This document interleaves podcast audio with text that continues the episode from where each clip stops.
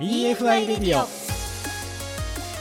こんばんは大野康則です。こんばんは高橋真美子です。EFI レディオこの番組はフードテックや食の未来について一緒に考えていこうという番組です。さあ今週はゲストの方をお迎えしないんですがちょっと大野さんを掘っていきたいと思います。大野さんよろしくお願いします。はいよろしくお願いします。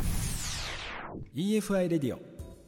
さあ EFI レディオここからは普段はねゲストの方をお迎えしているんですが今日は改めてですねちょっと大野康則さんという人を、はい、ご紹介したいなと思うんですがいや本当にねもうすごい人いやいやいやいやいやなんですよね。全然もやりたいことを好きにやってる人って感じですね。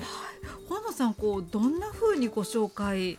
その肩書き的にはスペックホルダーの代表そうですね。取締役ということなんですがどういろんなことを。そうですね、はい、いろい。ろやってきてます。もう役職で言ったらいろいろあって国関係例えば農林水産省も今客員研究してますし、うんはい、えー、明治大学の大学の研究員ですとか、うん、あと客員教授ですとか、うん、そういうのもやってますし、何者って言われると何者なんですかね ただ一個だけあるのが、はい、その世の中にまだない新しいものを作るっていうのをやっぱりずっとやってきたので、うん、新しいものを作る人という感じですかね。ほど。なんかお仕事の仕方ももう未来的というかこの決まった人数でやるのではなく、まあ、このプロジェクトに対してはじゃあここのこの人とこの会社からこの人とこういう人と集めてこのプロジェクトをやろうみたいな真ん中に小野さんがいらっしゃる、はい、そんな感じですね。ですね。なのでテクノロジーと人をうまく活用してみんなで連携しながらやってるっていう感じですね。だからテクノロジーもやっぱり使わないと私社員一人なんですようちの会社。っ てなので社員一人なので、はい、基本的にそんな、まあ、大きいプロジェクトを、まあ、複数同時に、まあ、例えば今一緒に仕事してるんだけど例えば NTT さんですとかトヨタさんですとかソフトバンクとか、いろいろなその大手の企業さんと取引をしていろんなプロジェクトを動かしてるので、そんなはっきり言ったら1人とか2人じゃ回せないんですよね。うんうん、なのでいかにその周りの人と連携しながら作っていくのかっていうことと、うん、最先端のテクノロジーをどう使うかっていうことが結構重要で例えばなんですけど、はい、記事を書いたり、その資料を作ったりするのも9割ぐらいもう AI 使ってます。えー、そうです、え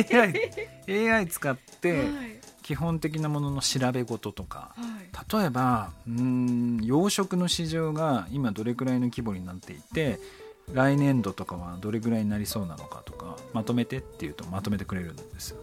でさらにそれの元となるデータはどこから引っ張ってきたのかっていうのも全部出してくれるんですよ。えー、今最新の何でしたっけ？あのいろんなのがあるそうなんですよ。いろいろ組み合わせて今チャット GPT っていうのもあるんですけれどもそれ以外も本当にいろいろあってそれぞれ得意な領域不得意な領域があるので、はいはい、例えばさっきのチャット GPT だと、えっと、調べ事はあんまり得意じゃなくて、例えばその番組の名称とかを、かっこいいのこういう番組コンセプトでやった場合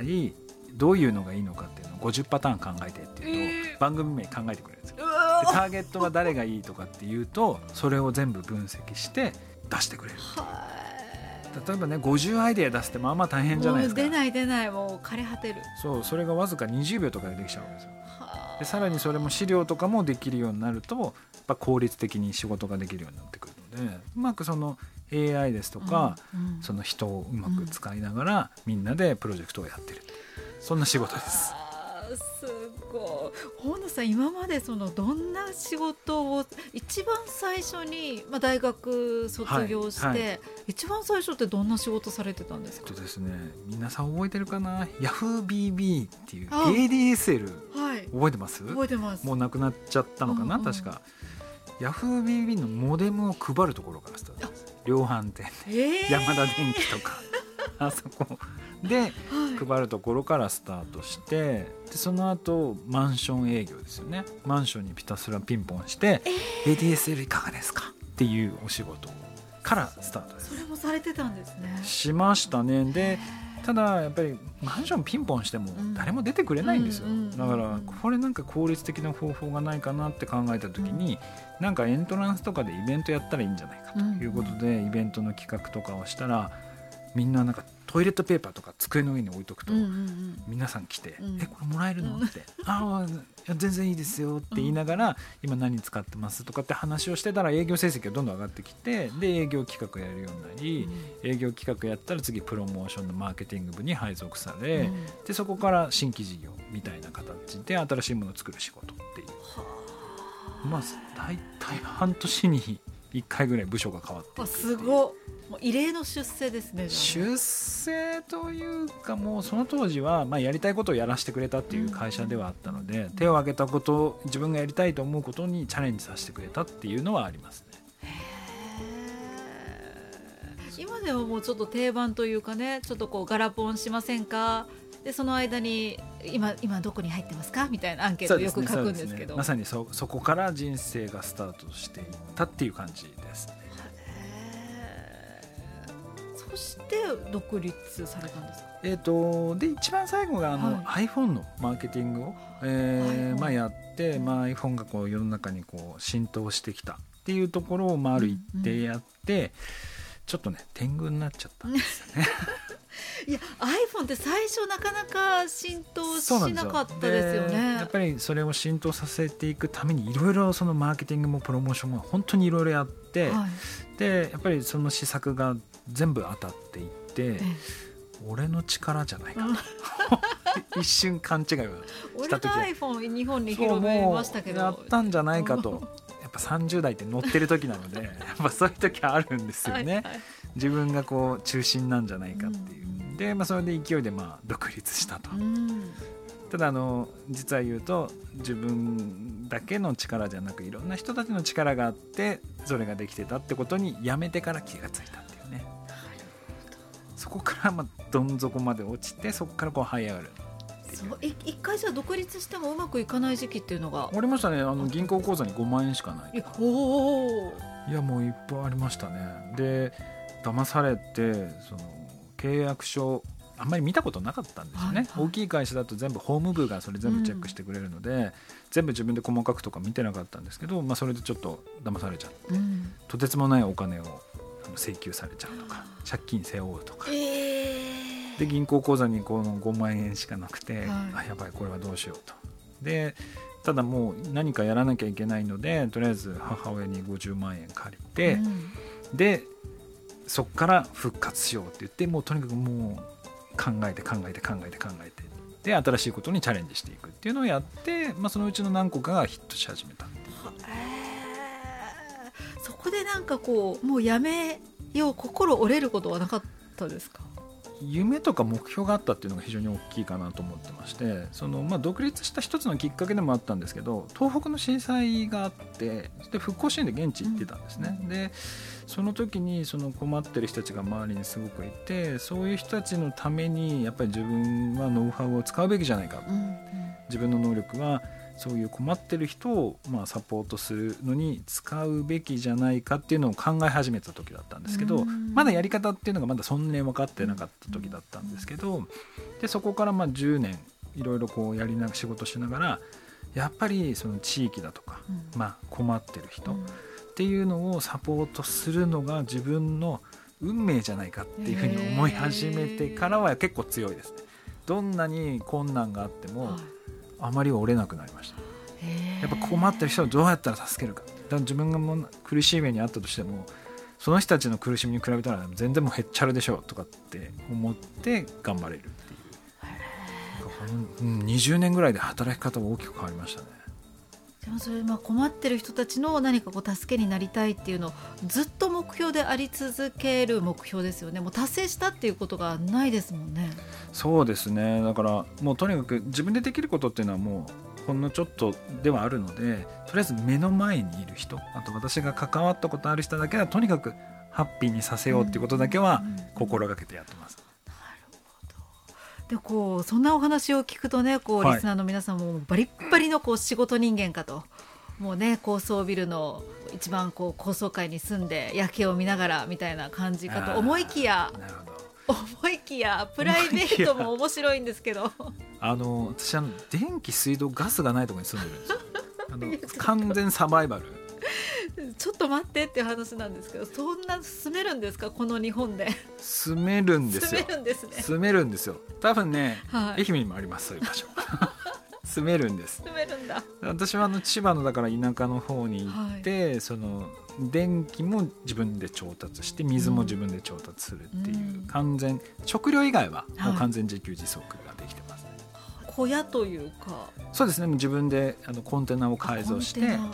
その中にオフィスも全部移転して従業員も移転してます。みんな移み転して。みんなサバイバル。みんなあれですよ。あの着火剤なくてもあの炭に火つけられる人たちですから。も強いな。う強いです。サバイバル力は非常に強いです。ねへえそれなんかこう例えばご家族だったりとかどんな反応でした、ハテナマークですよね。何をやり始めてるんだろうまあでももう違う世界の人だからっていいう。い距離感でいましょうみたいな。どうぞどうぞやってください。ご自由にっていう。そんな感じです。そのまあ自給自足じゃないですけど、は電気もガスもっていう生活をしようと思ったのはなんか。真面目な話をするとはい。これから電力がまずかなり不足してきます、あとは、えー、と食に使ってる肥料ですとか魚粉とか、まあ、そういう餌になるようなものっていうのが、はい。まあ、これからなくなる可能性がある、うんうん。まあ、高騰化もしてきますし。でそうなった時に地域をどうやって守っていけるかなって考えた時に、うん。やっぱり循環型あー要は地産地消ですね。それをする必要性があると。で電気も自分たちで生み出すっていう風になった時に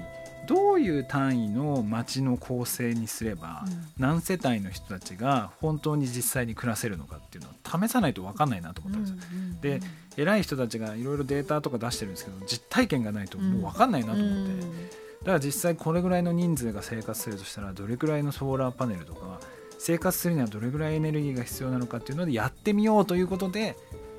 引っ越したっていう。やってみてるっていう。そうですで1年間やってみるといろいろやっぱり見えてきてじゃあ人とか街でこういうふうに暮らす循環型でやるためにはこういうものが必要こういうサポートが必要だっていうのが見えてきたってい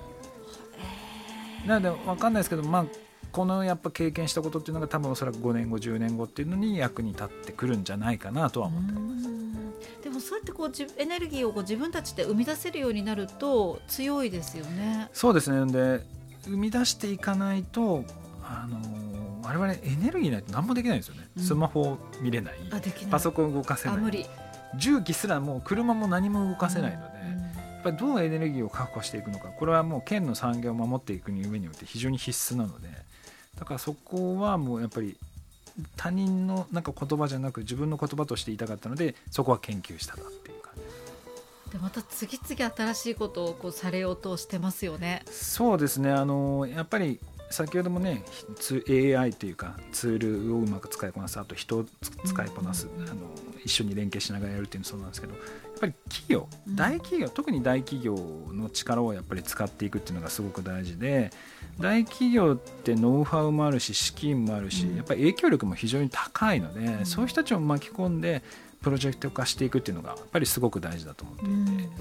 なのでそういうのはすごく意識しながら仕事はするようにしてますね。まあなんかこの FM 愛媛でこう番組をしてくださってるのがもう一つの奇跡かなと思ったりするんですけど大野さんがすごくこう愛媛県のことを褒めてくださるというかはい。愛媛すごいよっていうのを大野さんの口からも何百回聞いたかっていう感じなんですけど。い。やねこれ 皆さんね知らないですけど例えばですよ、はい。マクドナルドで使ってるお肉とかもあるじゃないですか、はい。例えばあれとかも愛媛県で作ってるんですよ。知らなくないですか？そうなんですよ。西日本エリアで作ってる皆さんがマクドナルドで食べてるものはあの愛媛県で作ってます。そういう精肉のところもそうだし、えー養殖のところもそうだし、うん。植物工場とかですね。うん。県に実はあの産業もそうだしそういうのの研究機関とかいろいろあるんですよ。うん。でさらに知事がこう設定しているその営業部門みたいなのがあって、轄のね、まあ、精鋭部隊みたいなのがいいてですねそれがこう県のものっていうのをいろいろ PR するんですけど、うん。その営業部隊も非常に強いんですよ。だからまあ地のりもあるしそういう県のサポートっていうのも非常にしっかりしてるっていう。これはやっぱり他の県と比べても非常に多分優遇されてるというか非常にポテンシャルが高いですね。ですね。ただ一個だけはい苦手かなと思うのはデジタルマーケティングとか見見せるっていうところが若干ちょっと弱いかなっていう気はするので、まあ、そのためにできたのがその EFI のっていうまあ組織ができて、でそこで今私も今サポートさせていただいているというような感じですね。なる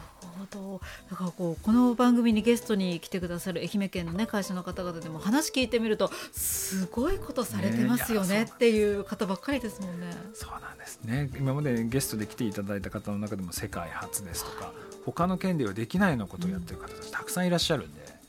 そういう意味では少しでもやっぱそういう人たちは県内にいるんだっていうことは知ってもらいたいなと思って本当ですね。またね愛媛県の人のいいところでもあるんですけどちょっと謙虚なんですよ。ね謙虚ですよね。私たち。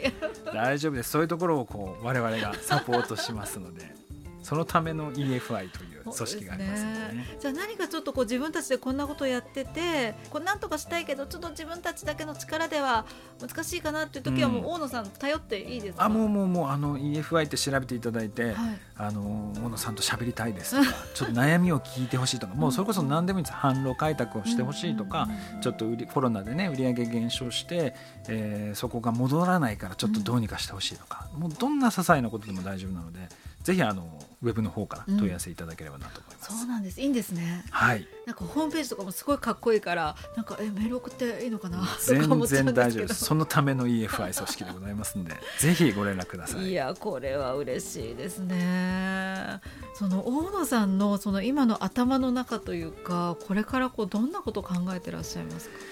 そうですね。今どちらかというと、うん。なんかかっこいい未来を思い描いているというよりかは今の産業をどうやって維持するかっていうどちらかというと結構そっちですね。うん。畜産にしても養殖にしてもそうですし農業にしてもそうですし今我々のその、うん、原価いろんなものの価格が上昇してますしこれから物が足りなくなる、まあ、そういう時代にこうなってくるのでそんな時も生産者の方たちが今まで通りに生産をし続けられる体制をどうやったら整えられるかっていうそこをやっぱこの直近で実現したいなとそれもデジタルの力も借りながら融合してっていいうことですね、人の力 AI の力。そうなんです。それをやることでまだまだこの危機を乗り越えられるしで同じような危機っていうのは世界中で起こっているのでその愛媛が経験したことというものをですね世界にどんどん発信していくことで新しいビジネスにどんどんつながっていくと思っているのでやっぱそういったことをやっていきたいなと思ってますすごいなんかもう大きすぎて。いやいやもう世界に出てきますよ世界に。世界です。なるほどですね。いやーなんか小野さんねいろんなプロジェクトこう同時進行されてるじゃないですか。はい。その頭の中の切り替えというかなんか私一個のことやったら一個のこと忘れちゃうんですよ。はい どうやって、頭の切り替えでも確かにどうやってるか。ううんん。なんか一個やるとあそうあのあの人に連絡忘れとったとかああれ忘れとったとか、まあよく忘れますけど。あよく忘れる。よく忘れますけど。でもやっぱりそこもきちんとタスクといいますか、とにかく何かあったら全部それをタスク管理表みたいのがあるそこにこう入力をしてうん。みんなで共有できるようにはしてますね。そうすると誰が進捗が今遅れてるのかっていうのも瞬時に確認できるのでやっぱそういうツールを使いながらタスクコントロールっていうのはしてますね。なるほど。じゃあ例えばこう小野さんが忘れてたとしてもそれに気づいた方が「小野さんこれ大丈夫ですか?」ってこう言っていただけるっていう。そうですね。であとあの秋っぽい性格なので 12時間ごとに違う仕事をしてた方が私にとってはすごくやりやすない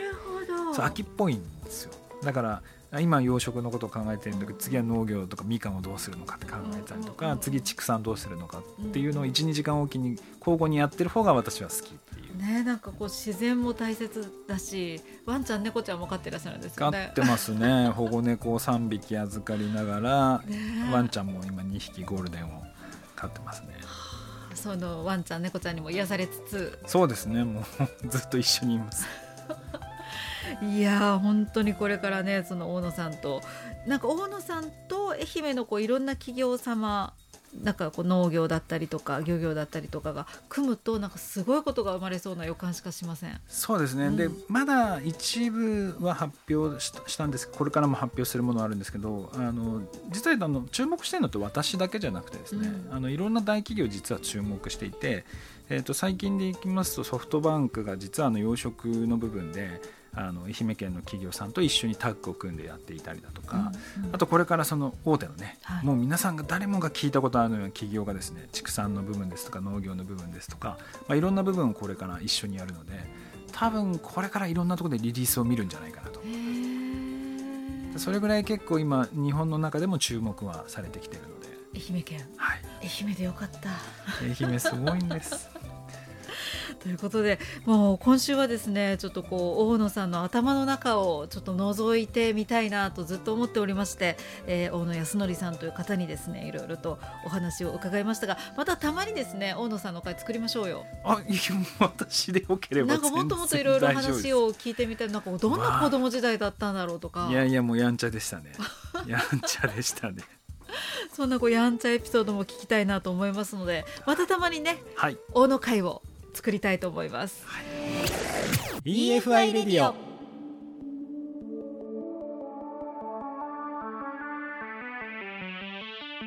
さて EFI レディオエンディングのお時間です。大野さん今日はありがとうございました、ね、なんかと私がずっと一人で喋ってて若干恥ずかしかったです。け